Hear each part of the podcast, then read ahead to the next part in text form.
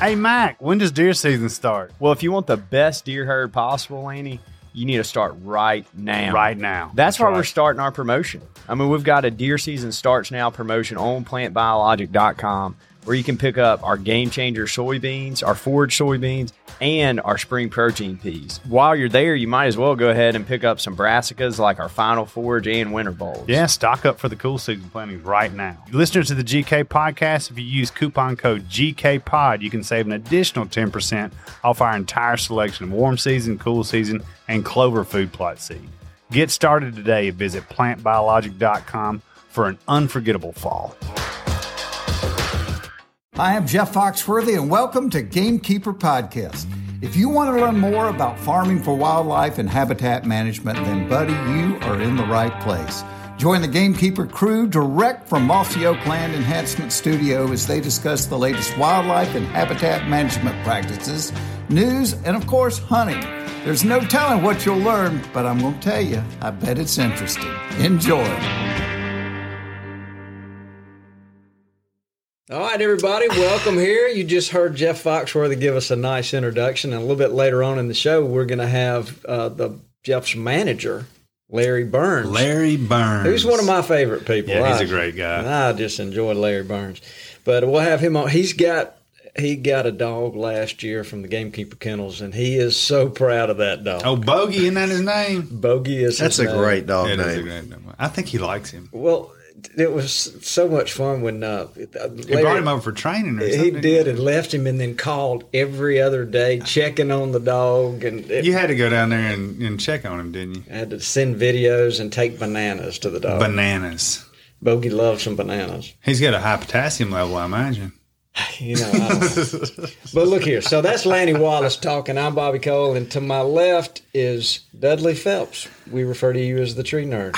That's me. And then sitting on the other side, if we'll wake up, there's uh, Jason Cleveland. Hello. He's over here as our producer extraordinaire. So we're doing the podcast today from the heart and soul of the Mossy Oak Land Enhancement I am Studios. so glad we have a name, new name, a new adjective for the the studio here. Well, people ask what bowels meant, and I just said it meant we're way up in the building. True. hey, that's that's a lot better. so, uh, look, I don't know about you guys. I think I know, but dove season is a few days away. That's It- some exciting news. This weekend, what's the day? Uh, September third, Starts Saturday. Saturday. In Georgia, it starts the Saturday as well. I think Alabama starts tomorrow, too. Mm, I, I mean, so. uh, Saturday. I don't know the answer to that. I don't know. we look You at Dudley. well, I know they opened in California because I saw our buddy Jeremiah Doughty uh, with a made a a, a dove pizza. I saw that on Instagram. Man, it I looked you, delicious. It looked, it and there's look a dove recipe in our next issue of Gamekeepers. All I don't know if I'm going to spoil that or not. oh, but, yeah, uh, Stacy. that that looked delicious. oh as my well. goodness. Dove's one of my favorite things to eat. It is my favorite thing flying around. I'm not gonna lie about it. It's good. How do you like them? How do you like them best? Grilled. Grilled. Jalapenos stuffed in them. Jalapeno on a dove stick. Yes. Do you do you leave them on the bone? I like them both ways, but uh, uh, I've gotten in my latter years, I've started kind of filleting them off the bone because my Oh. wife likes them better. Oh like no, because your dentures. I don't have dentures. Oh, okay. Lord have mercy. Hey, uh, and all you know, uh, uh, did you listen to the the Jerry Clower I Dove did. episode? Ugly them to death. Man, he is so funny. Y'all look that up on YouTube. Yeah. Something Jerry Clower dove hunting. Yeah. It's, it's worth your time. Oh, he talks about cooking them, putting a big old slab of butter in the chest cavity, and wrapping a piece of bacon around them. Yeah, and he caught them turtle doves, if I'm not mistaken. And some story about a man scaring scaring him to death by smiling at him. he's but- got some good stories. I grew up listening to Jerry I did too. stories, and I can a lot of them I can quote them verbatim, yeah. and just absolutely. What's your favorite one? Uh, you know, the one I remember so much is it, when I'm on a scooter and some suspenders, and you got here it comes, there it goes, Yeah. something like that. And then something about somebody with a chainsaw and a screen door. Yeah, they gave Marcel the beard. yeah, that's right. Uh, my favorite ones always involved the coon hounds, or old Brummy and old Dummy. And, Yeah. Oh, I wonder they're- one about a uh, uh, one he got a bobcat up in a tree, or Oh yeah, shoot up in here amongst oh, us. it's somebody got to have some relief. Oh Yeah. man, we didn't need to go listen to all Those those are so good. You know, Toxie actually had the privilege of going hunting. Sure with did. Jerry Clower. That's a good story. Yeah, Possibly for a future podcast. Yeah, let's get Toxie and ask him that story. I think that turkey's still here somewhere, isn't it? You know, I don't know. I don't know, But it I is a know he great killed story. a turkey with Yeah, Jerry. Clower. And how many people can say that? I don't know. They called up a turkey for Jerry Clower. And I, don't ruin the story, Yeah. Bob. okay, all Nah, right, all right, all right. we're gonna have a Jerry Clower episode. Yeah. we can talk about him and old Leonard's losers. That was good. Get me out of here, Percy was a great line. I was impressed with that. Yeah. I mean, you got to be our age to know who Leonard's loser. It's just one of those things, you know. I, when I think about dove season, I think about riding in uh, my dad's '73 Bronco, it being hot, the windows rolled down, and you listen to Willie Nelson and listen to Jerry Clower and listen to Leonard's Losers. Those were good times. Am I there. dating myself? Maybe. Yeah. But those were good. Those were just such good times. Good Wow. stuff. Wow. All right. So, what were we talking about? We were talking about a favorite way to eat doves. What about you, Dudley? Are you a grill guy? Um, my my favorite by far is to do the old braised dove. So you kind of fry them for a minute, and, and then you put them in a roux with some sherry or wine or broth, and cook them in that for hours. On the bone, Yeah, and then have a little rice or and something. rice. The rice. Grits. Oh yeah, Oh yeah. Grits. Grits. never done it with grits. But My mom used to pan fry them and then braise them and then serve Yeah, them over exactly. rice and gravy. that's my favorite. Oh, it was good. Doves, rabbits, any anything is good like mm, that. Old braising. I like them any way I can get them, They are so Oh good. man, and that's the truth. Well, okay. Before we go any further, why don't we just go ahead and get Larry on the phone get him knocked out? Yeah, sounds good. All to me. right. So, See producer what he's got lined up for this weekend. Yeah, you know what? So, guys, what I wanted to talk to him about was I know he's excited about taking Bogey, Yeah. but just what he's done to get his dog ready and in shape Mm-hmm. for the opening day tomorrow. I can hear like I the Tiger" playing, and him and Bogey running down the streets in Georgia. Uh, you know, and Georgia's a puppy state over there. They, Larry's a he's a bulldog, so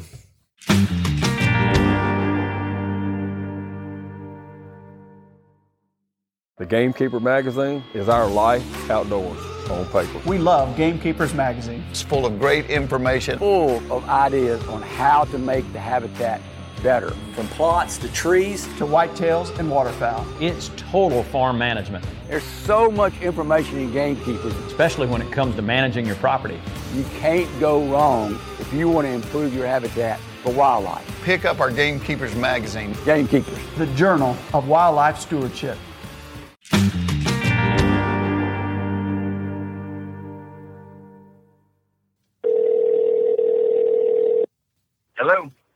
Mr. Larry Burns.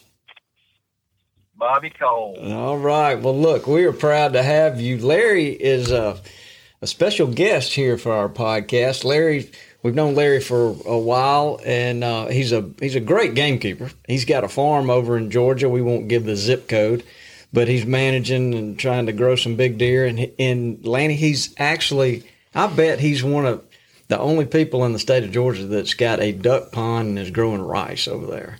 And and but he did all this. uh, He got a puppy la- last year. I'm, Larry, I'm eventually going to let you talk here for a no, second. no.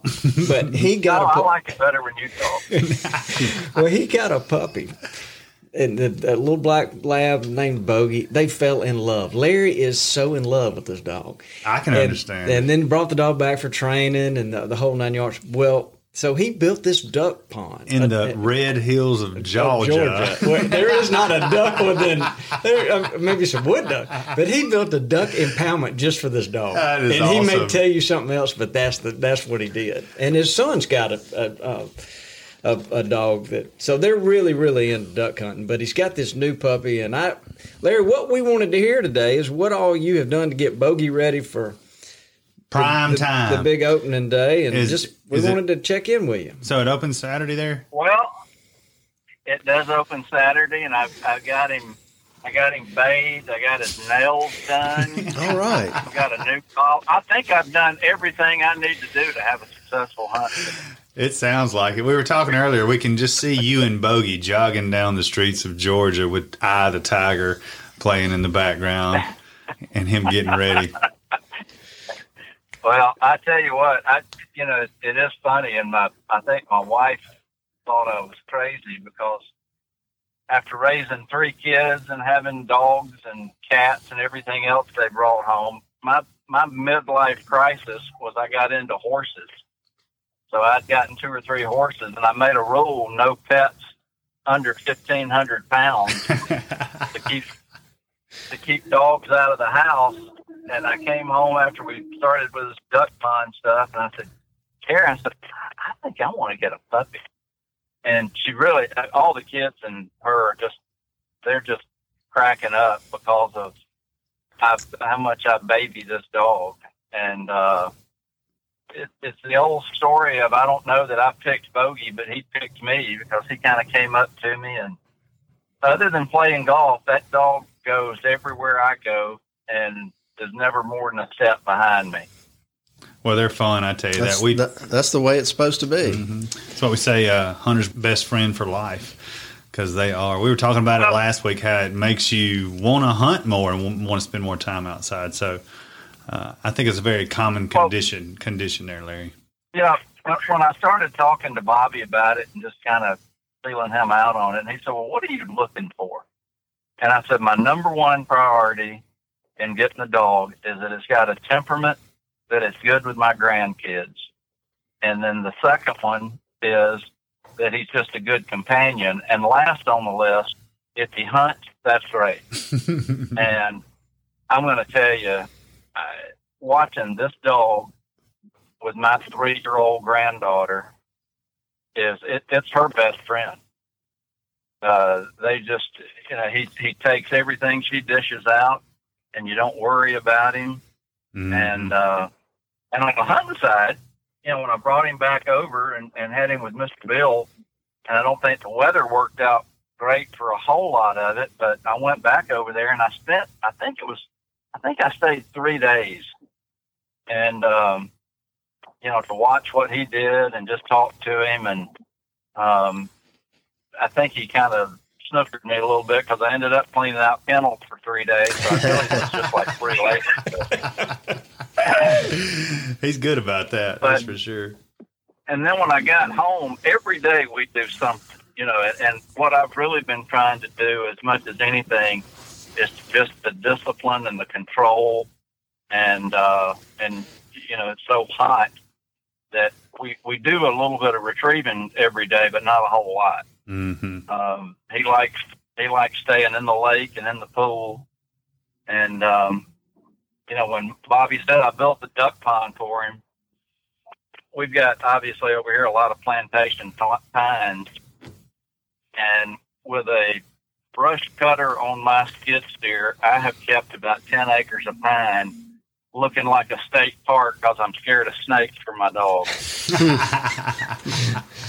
Oh my goodness. Well, you talk about that, uh, how good they are inside and how good they are outside. I think that's one of the main things about those British labs. You know, I'm fortunate enough to have one. Mine's seven years old now, and you know, when you were talking about uh, the relationship, you know, Bogey has with your your grandchildren, it, you know, mine sleeps with my kids every night, you know, and has done that the whole time my six year old's been alive, uh, and they can constantly abuse him, and he doesn't phase him at all. But when we get ready to go to the field, he throws on a switch. Uh, uh, Mr. Bill calls it bitability. Bitability. Bitability. But man, Well, they're yeah, awesome it- companions. I'm, I'm really, I, I'm really, really looking forward to this weekend because he loves it. I mean, you know, when we work, uh, whatever we do, and yeah, and like, you know, when he when he pulls out, when I tell him to go, he sends up a like a rooster tail, and uh, and you know, so I, I'm encouraged, but I'm also realistic that um, he still doesn't really know what he's doing, and I sure don't know what I'm doing. so I just try to remain just patient and not have too high of expectations. Um, but I'm excited because he's it's funny the different things that I've been doing with him. It's like I, I don't know how he knows to do what he does Oh, because yeah. it's not me. It's a lot of instinct just- going on. Now they're huntable. So I can't remember. Is he 11 months old now? No, no, no. He's about a year and a half now. Is he? Okay. Yeah, he'll be was, making uh, that yeah, he was transition. born- and, and you know that was what was funny, is it's like just past a year, he changed. You know, it was Mhm. it, he just got. It's kind of like before he was listening, but he knew he wasn't going to do whatever it was I wanted him to do. and then right at about a year, he kind of started listening, and I guess he kind of you know figured, all right, he isn't going to go away, so I'll I'll start doing what he wants me to do. But he's just real well behaved. He's just a That's good. now he's he's still he'll still get jacked up on you, and he loves in the mornings. It's Katie bar the door when he's running around. hmm well, you, I think you'll probably be in that stage where they're starting to connect all the training and all the stuff you've been teaching him, and then connects it to the bird, and he's like, "Oh, that's why he's been telling me what to do for a year and a half." Mhm. That first crippled Well, bird. you know, at the and- And and then after that, it's and you know, Bobby races. asked me about Bobby asked me if I'd had any feathers in his mouth, and you know, I froze some I froze some ducks and uh, working with those a little bit. And he does fine with them, but this weekend will be interesting. And Mhm. Lanny, this is I won't go on too long about this, but after I got Bogey, we had somebody dump about a five year old beagle mix on our farm, and I tried three times to give him away, and he keeps coming back like a bad penny. And the two of them together, it is it's it's like it, it's almost like a Disney movie with these. Because this this beagle Otis, yeah, That's- yeah, Otis, Otis the Beagle. He will get out in the lake and will he'll retrieve eventually, but he'll get if he happens to get it, he'll do 19 different laps around the farm, and then he'll finally bring it back to me. But he thinks he's one of the one of the guys. yeah, it sounds like it sounds like he is one of the guys. So you want he is one of the guys, but I might have to put him in a duck blind just to tick everybody off. Yeah, you're retrieving beagle. so when are you going to get your third dog now? Mm-hmm. Yeah, well, uh, that that probably isn't going to happen. So, Larry, you know, Saturday you're going to have a lot of pressure on you to be able to hit some doves. Yeah, it, it it it brings up the ante a little bit. That's for sure. And funny, you should say that. I've already figured out a, a, a deal with that, so I can concentrate on bogey. I'm going to sit with the best shooter for a little while, Oh, There you go. wow, that's a good call there. and then Larry. once they get, yeah, so then I'll uh, I'll get see how he does with that because I think it's going to be a little bit too much for me trying to keep them in tow and me worry about shooting my one out of twelve shells. When when we were getting ready for this show, uh, Lanny said, "Now, isn't Larry? Didn't he and Jeff shoot doves at the Atlanta airport?" yeah, I was going to ask you. You're going to take him to the airport. I tell you what, I wish we could.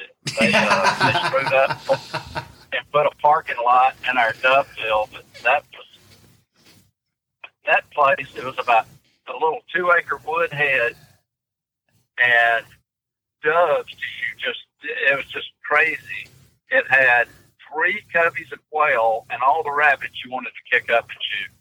That's a fine. That's a fine zip code Yeah, right it there. It sure was. It was, you know, the the only problem is you did have to get dropped off to shoot it, uh, and you had to be you had to be on your toes. But we did have an Atlanta cop that showed up, and he goes, "What are y'all doing out here?" And you know, finally we just said, because I take a, I would take a push mower over there and cut the weeds to knock some of the seeds off for the birds.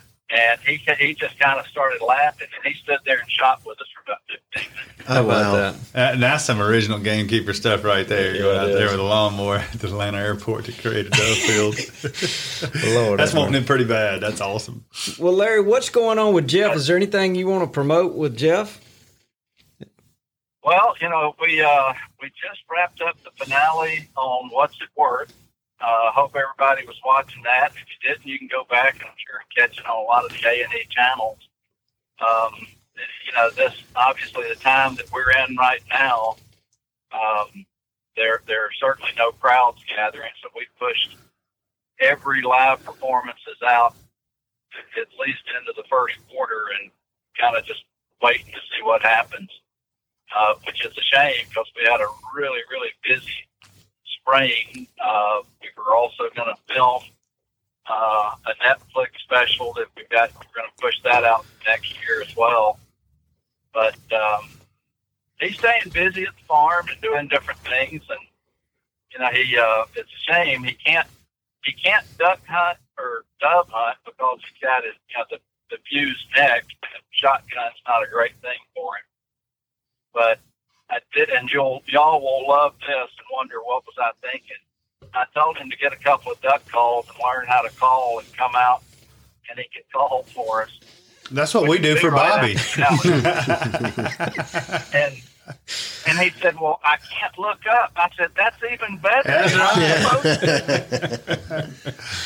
Uh, well, we refer to Jeff Foxworthy as our favorite gamekeeper. Yes, he is. And I'm I'm sorry that our gamekeeper television show was right up against your uh, What's It Worth show on Tuesday night. So we probably hurt the ratings there. But I would expect that the next show that comes on at nine o'clock, the following show that we'll all of our gamekeeper people probably then loaded up on some What's It Worth. Well, I'm sure they did, and I was wondering what pulled all of our audience. And it's Well, them so deer what antlers. got? What do y'all got? Yeah, what do y'all have cooking for this weekend? Do y'all open up too? We do, and we're we're thinking about shooting birds, trying to figure out where some are, and just kind of weighing our options. But it's a fun time of year because dove season is kind of like it's like it kicks off hunting season for us, and it uh, it's just an exciting time of year. Well, we got. Um, it's, I love it because Brent and I, my, you know, Brent's my oldest son. We love doing the dove field, and we about five years ago we drove down to uh, Moultrie, Georgia, and bought a, probably a 1940 silage cutter that looks like something off of Green Acres. But I'm gonna tell you what, there isn't anything better for a dove field. It it is unbelievable on what it can do to corn and sunflowers. So you're just running that through the field, and it's basically chopping everything up, huh? Oh, what it? I mean, you know, it, it's to create that you know the silage for cows, and it just takes just a single row. You just go down the row, and that pulls it in and blows it out a chute. So that it'll it'll blow sunflower and corn thirty yards, and there is a seed left on the head. Mm. We've got some video of that happening. We so we've done several dove episodes with uh, Andy Collins, and that's the way he does it is with that silage cutter. All right. It's well, incredible. now all used silage cutters are going to quadruple in value. I'm looking right now. But let me tell you, they're hard to find. Um, they, they really are. We've looked quite a bit for one. Uh, and, and I'm telling you, this, I'll send you a picture of it. It looks like the but uh, it sure does make a pretty tough field. Yeah, and right does. now, you know, right now we've we've got the birds, but y'all know how that goes. Yeah, we do. We're holding a lot of birds right now too, more than I have typically seen this time of year. So my fingers are crossed. Well, Larry, we and sure I think we've got a beautiful, we've got a beautiful 95 degree day. Beautiful. On Saturday. Be nice and cool out. Yeah, you can get out there at about two p.m. and wait for the doves to start flying at four thirty. Hey, that being said, everybody that does go out there, take some water for your dog. Be sure right. Bogey has plenty of water, and don't doesn't he like bananas? I know, I know. We had to go buy a case of bananas when he were in he loves bananas. He does like bananas. That could be good for cramping. So yeah, that's a good point about taking care of them in the heat. yeah, take care of them in the heat. So, oh, yeah.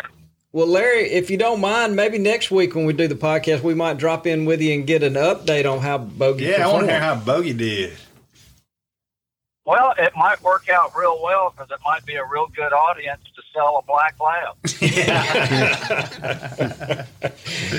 All right. Well, Larry, we appreciate you being on. And then Thanks, and Larry. Larry is the manager of Jeff Foxworthy. Mm. And uh, who is our favorite gamekeeper, and and Larry himself is a great gamekeeper. He's our favorite manager. Uh, he, he really is. They're so much fun. Well, that, you know, that's kind of rude to have me on and you keep talking about Jeff, your favorite game. Oh, I mean- is that rude, Dudley? It's just business. No, it's rude. good. Well, we're we. uh, You know what? I'm sorry. I apologize for that, but uh, we, you guys are y'all are so much fun. Please tell Jeff hello, and uh, and folks can follow him on Instagram. I do. It's a lot of fun. It's at the real Jeff Foxworthy, and Larry doesn't have an Instagram account, or I would give it out. But Larry kind of tries to hide in the. I can the appreciate shadows. that. I'm, I'm the background guy. That's right. So somebody's got to be it. But look, we appreciate you being on. Y'all, y'all be safe and uh, and, and have fun with Bogey. Hey, we I appreciate it. I, you know, I always loved you guys. And uh, the gift y'all gave me with Bogey is is one I'll never forget because I'm going to tell you what he's he's got me wrapped up. No, that's awesome, man. That's what they're supposed to do. That's right. We're so proud you have him. So I'll check with y'all and y'all be safe this weekend. And uh, I appreciate you having me on. Yes, sir. Thanks so much, All Larry. right, Larry. Thanks, Thank Larry. you. Have a good day. Hey, see you guys. See ya.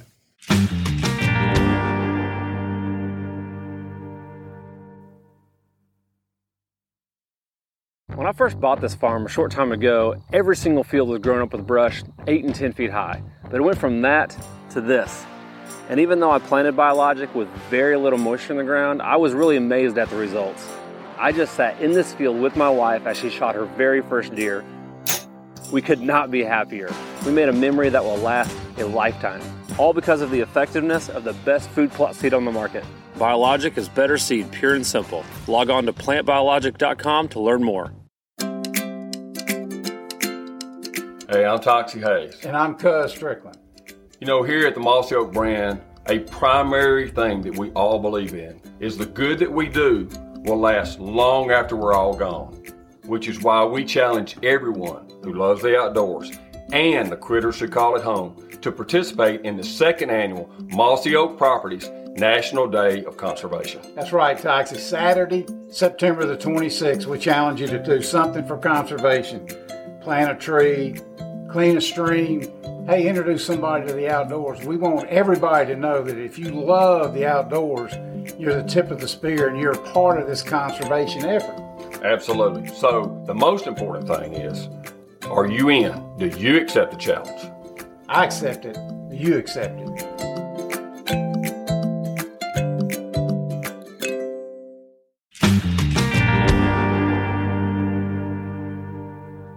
Had the pleasure of getting invited on one of their dove hunts, and uh, well, you and I rode up there together. Yeah. Yeah, I remember that.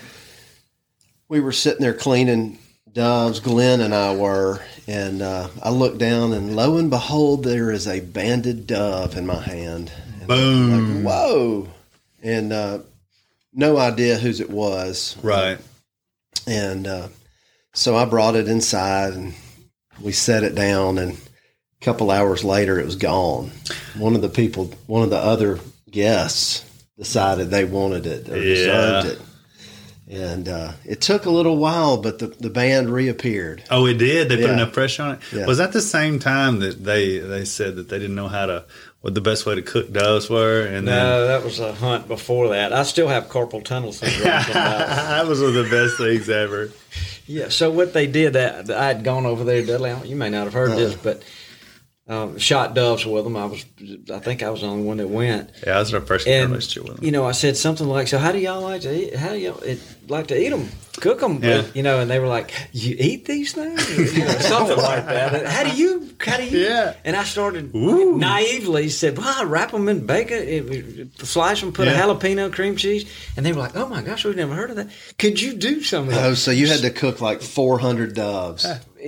Clean, and they didn't know how to clean them. they all left him back there. and then wrap them and uh, the whole night. And it was I was well into cooking them before I realized that I They had got you. Yeah. Oh, okay. They're they're world class. They are, but they are some good guys. And then there's a boy. I tell you what, you talk about having a great zip code, but that part of the world where they're in, there's some big deer over there. It's amazing. It is. So close to Atlanta. I mean, it's just it's a great area. And that dirt is so red. And that, and when it's, did they come from Wisconsin when the original stock? I think that's exactly where they came from. Yeah, yeah. It's so interesting. Always the rut, how the rut happens over there at the end of October and first of November, and then here we are about the same latitude. We're not till January or de- late December or January. It, it's just baffling to me because you look around and it's that nasty red, Red dirt, clay yeah. that just looks so poor, and then it's just so game rich Mm-hmm. in that area. Well, doesn't, a- doesn't make a whole lot of sense, but there's a lot of people doing good Yeah, habitat good habitat work. management over there. There's a lot of big landowners right there at Harris County, that area, Mm-hmm. that area. So, anyway, I'm I was I'm always tickled to hear from them. Maybe we can get Jeff on at some some point. He's so busy, but boy, I can't wait to hear what Bogey does. I hope he, you know, hope he doesn't do the old tie the lead to the dove stool and shoot. and get knocked down. Anyways, I'm sure he'll have a good story. I, you know that dog. I'm I am picturing Larry with a with a cooler full of Gatorade and just whatever that dog might possibly need. It's going to be taken care of. Yeah. Hook him up to an IV mid hunt. Yeah, you know the fans you see on the sidelines of football games that are blowing cool. There's Yeah. black ones. Yeah, La- Larry would have one of those and a generator to power it out there. I could totally see that happening. well, what else do we have to discuss today, guys? Well, I know, I, you know, I'd love to talk a little bit about uh, it. Tis the season for putting those cameras out, some mineral sites and some rocks. You know, um, I've heard, you know, loosely being around here for so long, talking about, you know, the needs of deer. Certain times of year, don't they need salts and need minerals versus others? Yeah, these uh, these hot months, July, August, and September is one of the hot and driest. You know, mm-hmm. especially here. And the the I, I've got my phone. I'm sitting here watching right now. That it's lit up a couple of times with with. There's two does on a rock right now on the mm-hmm. bio rock. Mm-hmm. So it, this is on through September is really really good. You get really good rock utilization, Oh yeah, and the deer, the bucks are bachelored up. yeah, they, they are. If you have one show up, there's liable to be two or three. Are they craving? I mean, why do they crave the salt this time of year? I've always heard, and Dudley, correct me if I'm wrong, but typically what they're eating, then vegetation wise, right now has so much moisture in it that they crave those salts to help flush that on through their system. Hmm. I'm not a biologist, but I think he's right. But you slept in the Holiday Inn. Yeah. So it's because the amount of is it the high protein forage that would cause them a more protein rich forage would cause them to desire more salt? Yeah, I don't I know. mean, because the they don't in the winter. Yeah, it, well, no, they don't. I think it has to do with the water content in the plants, and the water content in the winter. I don't think it's that the the plants, the, those cool season plants. I don't think the water content is as high on those. I don't It, know. could, it couldn't be because freezes would disrupt Would destroy that. the plant. Yeah. That's true. That's true. Yeah, Unless it's a cool season plant. Ooh. Dudley, why don't you investigate that? Look, we will investigate that. Call some of your peeps. Look, I may not, you know, I can't say why, but I can tell you. I know right it now, does. it's the- kind of that the- sun spot sign. My rocks uh, that I've got out, they are just wearing them out. Toxey came through here a couple of days ago, showing some photos where I where he showed where he put a rock down, and then a week later it was just gone. a cavity there. We is all it always we always put them out, you know, towards the end of turkey season. Just go ahead and get it going, Mhm. and uh, they they start going to them pretty soon. I mean, it's it's almost like if they don't have hard horns, they're utilizing salt. Soon that's as why, that's why I was kind of asking the question because it seems like once the velvet goes, then they don't need it. So I didn't know is that like a nutritional need of antlergenesis, or is it just because you know? I don't know. I'm asking myself a lot of questions. I guess I should have answers to them. You know, wild animals just seem to be better at. Uh, they're more in tune with their bodies. You know, Mm-hmm. us humans. You know, I'm like, well, I want to go eat at Arby's, but I need some French my fries. brain is not telling me I need Arby's, but a deer's brain is telling them that they need that salt or, or whatever it is they're favoring, and, and that's fascinating. Yeah. Uh, Toxey has a saying for that, and I, I can't remember. They they think with their stomach or, or something like that. It's really interesting. It is interesting. Humans don't have that, but I think just about any animal out there does, Well, except that- for us. Along that line, what's what fascinates me is how you can have one field that's highly fertilized and one side that's not, and the deer know which They side. can taste the nutrition Yeah. in it. They you can what tell. they prefer the more nutrient dense food source. It is interesting. It's just an amazing animal. They they really are. They I love them so much. I love them deer. But you know those rocks, they're not expensive, and I would just encourage people to use them because you can put a camera up on a rock that's from all summer long, and especially in July, August, September, you can get some photos of some bucks. Here's a fun project to do. I did it one time and was blown away. Um, I was always told, uh, reading in the old forums and such, that uh, you can't beat just straight up white salt. Deer absolutely love it. That's their preferred one. So I put a block of white salt, and this was at an established lick that deer were already coming to. I put a block down, and then I put a bio rock down, which is you know Himalayan Mhm. salt. Pink salt. Um, nine times out of ten, the deer were licking the bio rock. The biologic biorock challenge. We kind of started that last year. when you really do need to document it Um, because they and- definitely prefer. Even people, consumers calling in, like the pinker the rock, the more attractive it was. Well, I mean, you, you- we all have the cameras anyway on our salt Mhm. licks, so why not? Why not try it out? Yeah. it, it Take worked the for me. biologic biorock challenge. Hey, the stuff works, and No, it you know, does. th- so guys, you can go to plantbiologic.com and you can look at them and and see them. They are they're just gorgeous, beautiful rocks. But you, uh, I'm if I put one out that that night, I'll have deer licking on it. mm-hmm. It's amazing. Yeah, I don't see how they find it so quickly, but they do smell like two hundred something thousand times more than we do. So Have you ever licked one? Yes, I have licked one. I know Dudley has. I have. Have you ever licked one, Bobby? That's what we want to know. That, you know, I figured you probably cooked on one. Some yeah, we've taken some of the blocks and stuff. We've cooked on them Yeah. before, you know, because that was a big thing. So there's some guys that take the the- you know cut them flat because they're real easy to cut. Mm-hmm. And you can cut a slab and then lay a piece of meat on it to season it, Mm-hmm. flip it back and forth. They're real soft though. You can't, you, you know, uh, Tess and Ron Jolly have started doing something. They've got a lot of pigs, and so they would drill a hole in a rock and then get a three foot piece of rebar, put it in the ground, Hog proof 18 it. inch, and then set that rock on top, and then the pigs can't get to it. they can't reach it. We've built a couple of those around here. We need to. Uh, Austin's actually running a trial with them right now. The best story I have is when we first got in the rock business.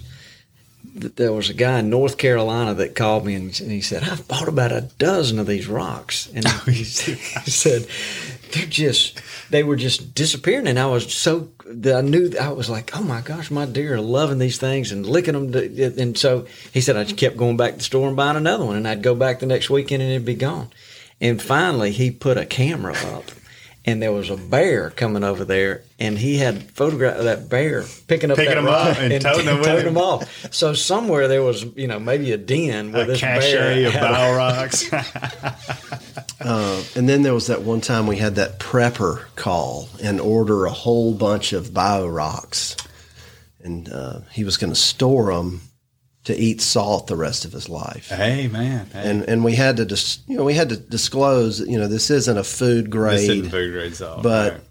technically it's it's just the same thing. And, Mhm. but uh, I thought that was interesting. pretty interesting. Barrels of bio rocks. Well, I think we've about uh, Tapped it out. tapped out the rock. So, uh, Dudley, we were going to talk to you about uh, this little segment you're going to call Habitat. Are you prepared to talk a little bit about uh, some of that? Well, I am. Uh, I think And- this kind of came about. I'm sorry for interrupting you, Dudley, but you know, and correct me, Bobby, but we were, as in biologic, were some of the pioneers of bringing you know certain cultivars here, including brassicas. And I I don't know if we, I don't even fully understand them because I ask Dudley questions all the time. So I thought it might be a good, you know, topic for, you know, get Dudley's perspective on really what brassica is and some other inf- interesting facts about it. Yeah, so brassicas, as most of us know, are considered cole crops. That's that's one of the nicknames. As in C O L D or C O L E? C O L E, just like Bobby Cole. Oh, Or Bo- uh, what? what? Yeah. Look at Bobby Bobby Logic. uh, they're from the family Brassicaceae. I think that's how you pronounce it. Mm-hmm. Also called cruciferous crops or the cabbage family. So, you know, cabbage, broccoli, cauliflower, all that stuff you didn't like to eat when you were a kid is in Mm-hmm. that family. Um, so, rape, radish, uh, a beet is not a brassica Is it a tuba? but it's similar. um, and most of them are biennials. Uh, we we just we've always referred to them as annuals because you know you grow them for one season, but uh, a biennial actually has to have a winter. It has to go through a winter before it will make a flower head and make seeds. Hmm. So if you were to plant it in the spring, it's not gonna it's gonna grow the rest of the summer, and it's not gonna flower until after that After winter. winter. hmm That's So- interesting. That is. But uh, I so mean, is that, is, it- when that flowers, is that called bolting? Is that It right? is. Yeah. We, the ours have the little yellow flowers. They're real pretty. yeah, they're I've either yellow or white, and the seed pod or seed, uh, it looks like a little bean, Hmm. um, and it's called a silique. So Silique. it's a silique. And some varieties, they even breed them for a bigger silique. Bigger pod. There's all different kinds of people have been breeding brassicas for thousands of years. And that was the, the start of the science behind biologic, right?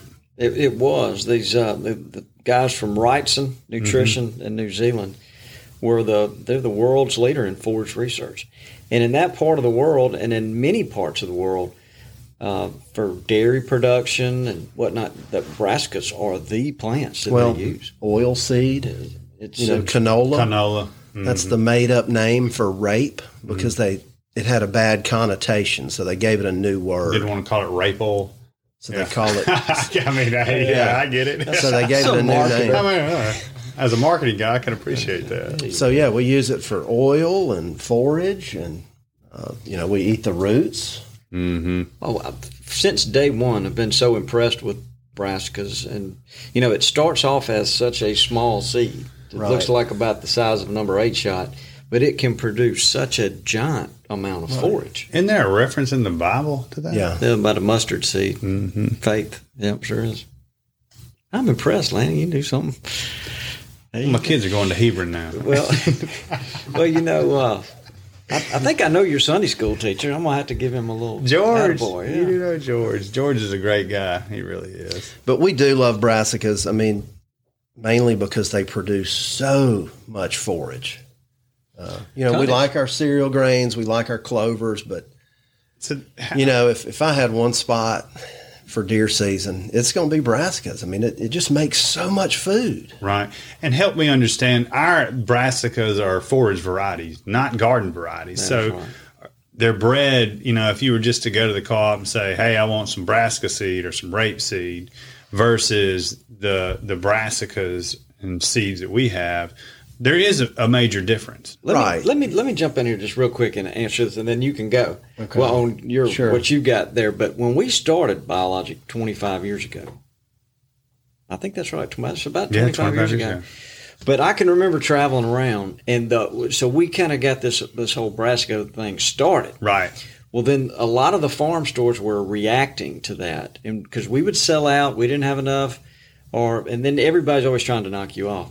But so they were selling garden variety rapeseed to people and saying, "Oh, this is the same stuff Same that's in, thing, bi- yeah. in, in biologic," and guys would try that and have not have the success that that, that we were having. Mm-hmm. And the difference is when we looked it up, I can remember Grant and doing all this research. There's like 1,200 varieties of brassicas but there's about less than a hundred for at that time forage varieties that mm-hmm. had been developed, and that they and this Wrightson Nutrition had developed almost all of those. So these plants were designed to be browsed; they weren't designed to be consumed by humans. They were designed for wild to for- create as much tonnage as possible. That's right for animals to consume them. For when they browse one leaf, it grows back two. Which makes sense because New Zealand's an island and they're trying to raise, you know, red deer and meat on That's it, right. you know. It's the number two, Two, industry right. in the in the country of New Zealand is deer farming, Mm-hmm. and that's what. And so they and they've got these deer. It's a small island. Right. They're trying to grow as much food as they can. if, if you know if dwarf essex rape which is the most popular co-op brand of seed worked good that's all they'd be growing over there Yeah, i don't good think point. i mean you can't you just can't argue with that Yeah, Uh, well, our garden varieties aren't they bred for maybe sugars and taste? Where you I don't know that Well, they're li- bred for little- human consumption. yeah so.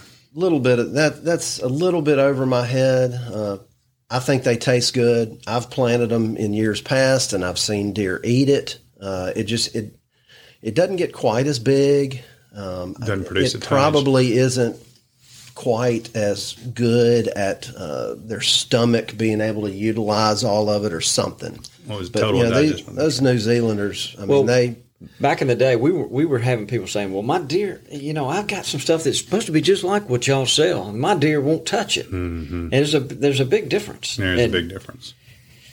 Has a lot to do with taste, I think. Right. Palatability. Palatability. At the, at the end of the day. Oh, well, the original biologic story was uh, I remember crude protein, 38%, TDN, total digestible nutrients at 80 or 90%, Yeah. and then the highest palatability. You That's know, right. those are the three cornerstones of it.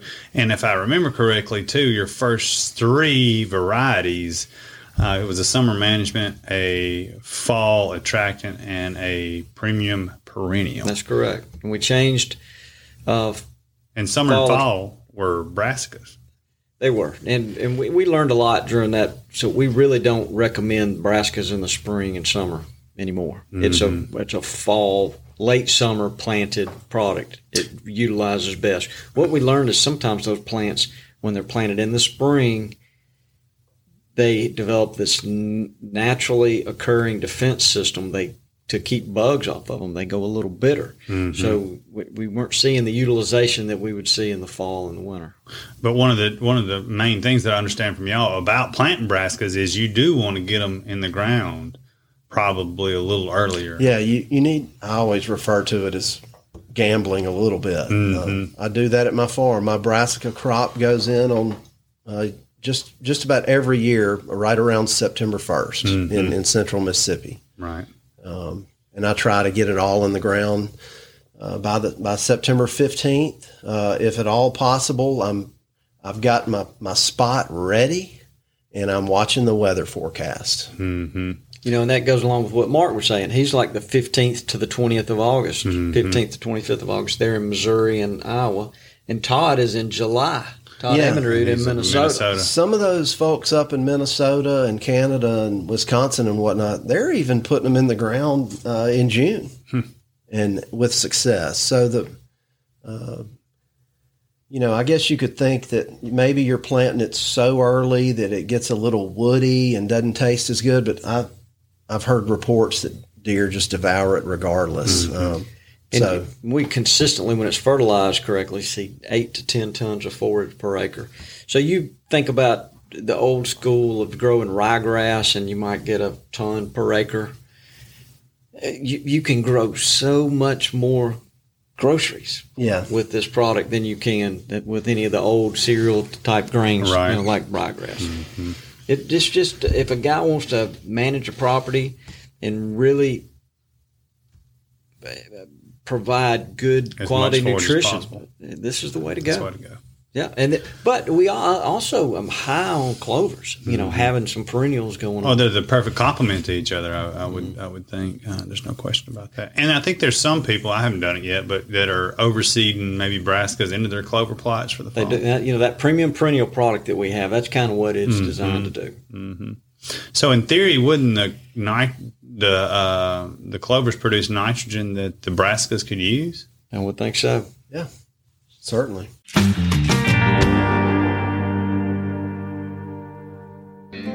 Hey folks, it's Jeff Foxworthy. You know, when I was a kid, my dad bought back the farm that he had grown up on, and I absolutely loved that place. I knew every square inch of it. It truly was my favorite place on earth.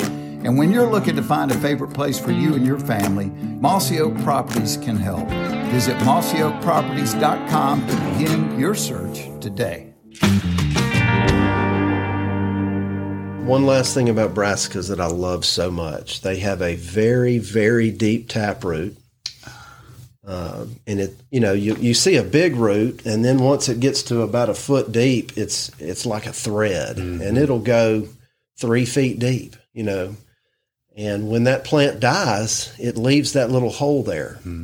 So, one thing that root's doing is it's going way down deep and reaching uh, nutrients that other plants can't. So maybe your crop from two years ago, where all that nitrogen leached into the ground really deeply before plants got it, that radish or, or rape or turnip is able to get that and utilize it. And when the plant dies, it leaves that nitrogen on the surface for your next crop. But it's also like working like nature's subsoiler. Uh, that that really deep taproot leaves a hole in the ground and so uh, it dies when it rains. Water is able to infiltrate down into the deeper parts of the soil instead of hitting that hard pan and just running off to the side. That's So- actually how we got in the radish business, and the, the radishes that were used to bust up hard pan. Yep. And, uh, and and it's become. I mean, if Uh, you have not planted radishes for deer, you're missing out. Right. It Uh, is crazy. They're also uh, well, so they're good for the soil. They uh, they deter uh, nematodes, which is kind of an underground pest that affects your roots and whatnot. Uh, so not only are they good for deer, they're they're good for your ground, and they're you know they're good for your future crops. So But you're you're talking about brassica, and we're and radishes fall into that. Yeah. But there's some of them that we plant, and we've got this product called winter bulbs, and some of them grow. It's sort like a softball softball sized tuber. Yep.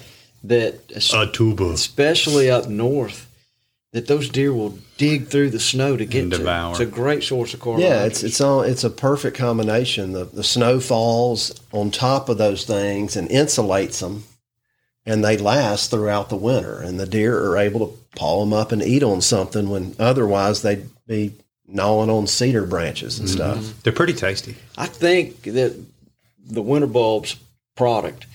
I mean, this year we, we haven't been able to keep them in stock. It, folks have figured that one out. Yeah, it's, it's a- incredible. It's got to be one of our highest selling SKUs for sure. It is.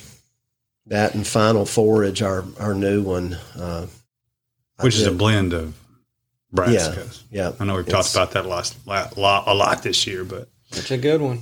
it's important to understand that too. So the variety of brassicas, I know we got to move on, but like maximum is not one brassica, It's a No, blend. it's, it's a blend of about eight different brassicas. which mature at different times and do right. different things. You know, I know, uh, you know, I love, I love turnip greens and mustard greens. Mm-hmm. And I, I know when I am in a field of maximum, there's one specific one that I like better than the other ones. Is that the Biorora? I don't know which one it is. yeah. Okay. It's a more of a turnip looking and instead of a mustard looking. I've seen you out picking in the food plot before. It's not bad. Remember Miss Yolanda? She used to love down Mm-hmm. in Florida. She used to love to get some. Biologic challenge.